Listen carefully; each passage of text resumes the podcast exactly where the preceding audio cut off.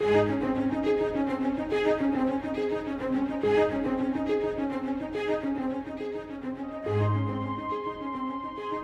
was one man who Jesus himself said was the greatest man born of woman. As we study through the life of John the Baptist, we will discover why God used him in such a powerful way. Join us now for today's study.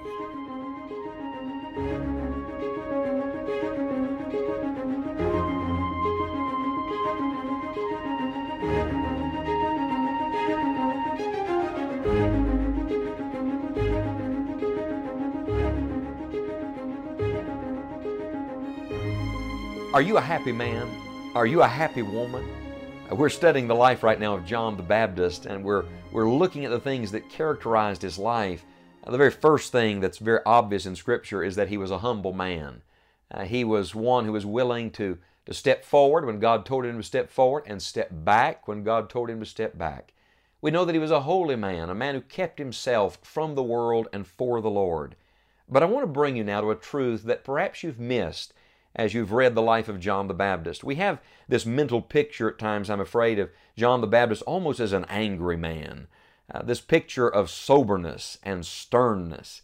Well, I believe that he was serious about the call of God. I believe he had a serious message to give, and yet it's my conviction that John the Baptist was a happy man.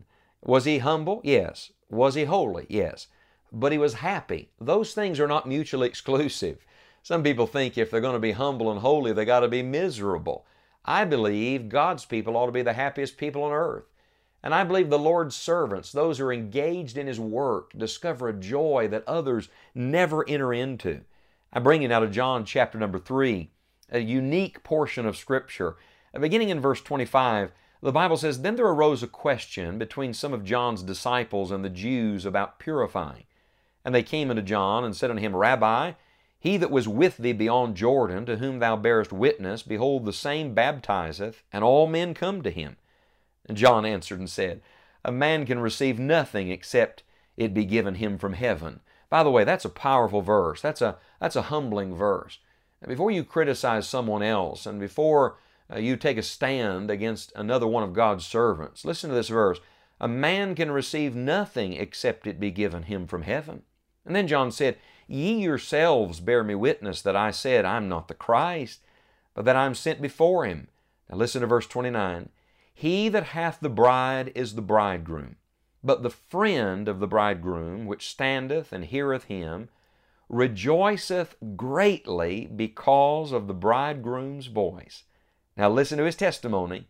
This my joy, therefore, is fulfilled. Now, the next verse is the famous verse He must increase, but I must decrease. You'd almost think a man nearing the end, a man who is decreasing, would be a man that was a very unhappy man, but he wasn't. He wasn't an old, cynical man. He wasn't a man who had gotten uh, hardened with age and with, with rejection. No. Why? Because he had found the secret to true joy. His joy was in Jesus Christ. I've always found it ironic that John's title for himself is, I am the voice of one crying in the wilderness. God said he's the voice. And yet, John's testimony in John chapter 3 is that I'm rejoicing in the bridegroom's voice. Don't you love this? He said, I may be a voice, but there's a greater voice than me. I may be a messenger, but there's another messenger coming, and he's got more to say than I have to say. Oh, you can tell a lot about a man by what he sorrows over and by what he rejoices in. Could I ask you a personal question today? What do you sorrow over? Sometimes we sorrow over the most piddly things, the most petty things. Uh, what do you rejoice in?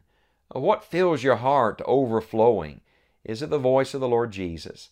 Oh, learn to listen for His voice. Perhaps he had learned first to, to hear that voice in the quiet desert places. Remember his time of preparation in the wilderness.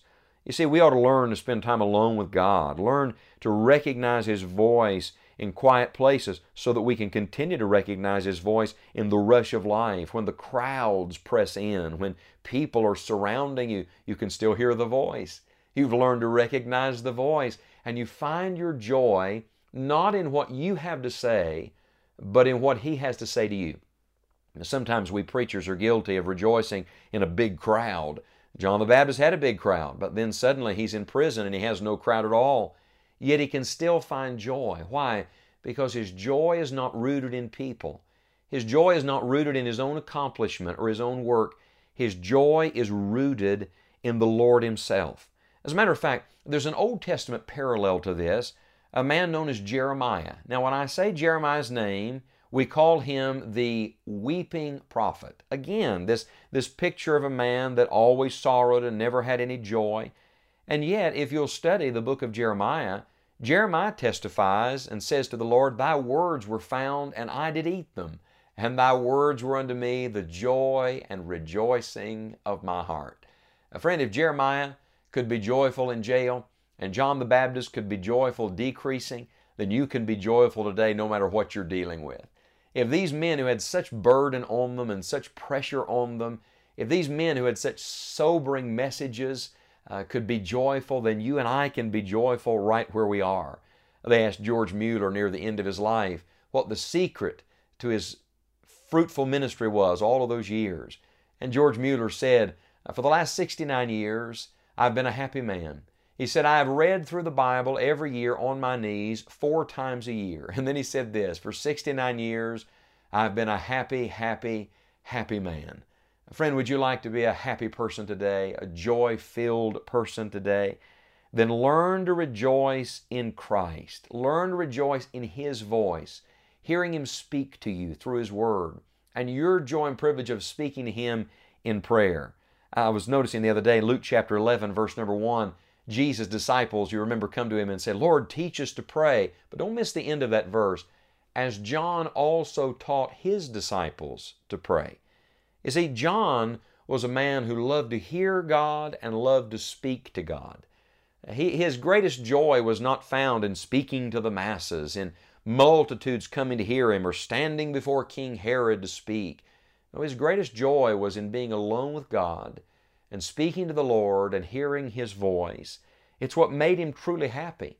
And I'm going to tell you today, no matter what opportunities before you, no matter what great plan you have or aspiration or ambition, none of that's going to bring you joy. None of that's going to bring you fulfillment. The thing that's going to bring joy and fulfillment to life is living in the presence of Jesus Christ, rejoicing in the bridegroom's voice. Are you his friend? If you're his friend, you're going to be happy to hear his voice today. If you turn over a couple of pages in the same gospel record of John chapter 5, Jesus gives testimony one last time to John. Remember, Jesus was the one that gave the testimony. Never has a greater man been born of woman. Well, let's let him speak one more time concerning John. John chapter 5, verse 32. Now listen to this. There is another that beareth witness of me, and I know that the witness which he witnesseth of me is true. Ye sent unto John, and he bare witness unto the truth. But I receive not testimony from man, but these things I say that you might be saved. Now listen to what Jesus says in verse 35 about John. He was a burning and a shining light, and ye were willing for a season to rejoice in his light. Listen to these words John the Baptist was a burning and a shining light. Oh, my friend, are you walking in the light today? Are you shining the light of Christ? Is the light of His joy radiating from your life to others today? Listen to the words. He was both a burning and a shining light. There are a lot of people that want to shine, but few want to burn. If you want to shine, you've got to burn first. I mean by that, the fire of God has to be in your heart. The joy of fellowship with the Lord has to be real in you. And when it is, you'll shine. If you burn, you'll shine. You concentrate on the first, and He'll make the second happen. You be a burning light today, and the Lord will make you a shining light. It was G. Campbell Morgan that said, Painted fire never burns. Uh, my friends, so many believers today are just giving out painted fire, putting on that they're enthused about the Lord and the Lord's work. They're trying to shine, they're trying hard to shine, but painted fire never burns. Get alone with God, hear His voice, speak to Him, enjoy fellowship with the Lord. And as you do, such joy will fill your heart. It will, it will set your soul afire. And as it does, it will shine to others that there truly is joy and happiness in serving Jesus Christ.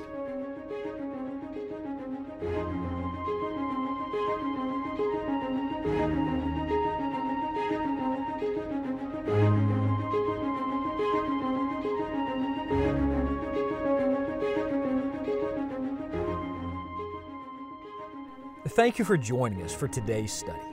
On our website, scottpauley.org, you'll find a link through which you can invest in the gospel. Would you consider giving a gift to help us extend God's Word to others? You'll also find many other encouraging resources. Until we are together again, may God help you enjoy the journey.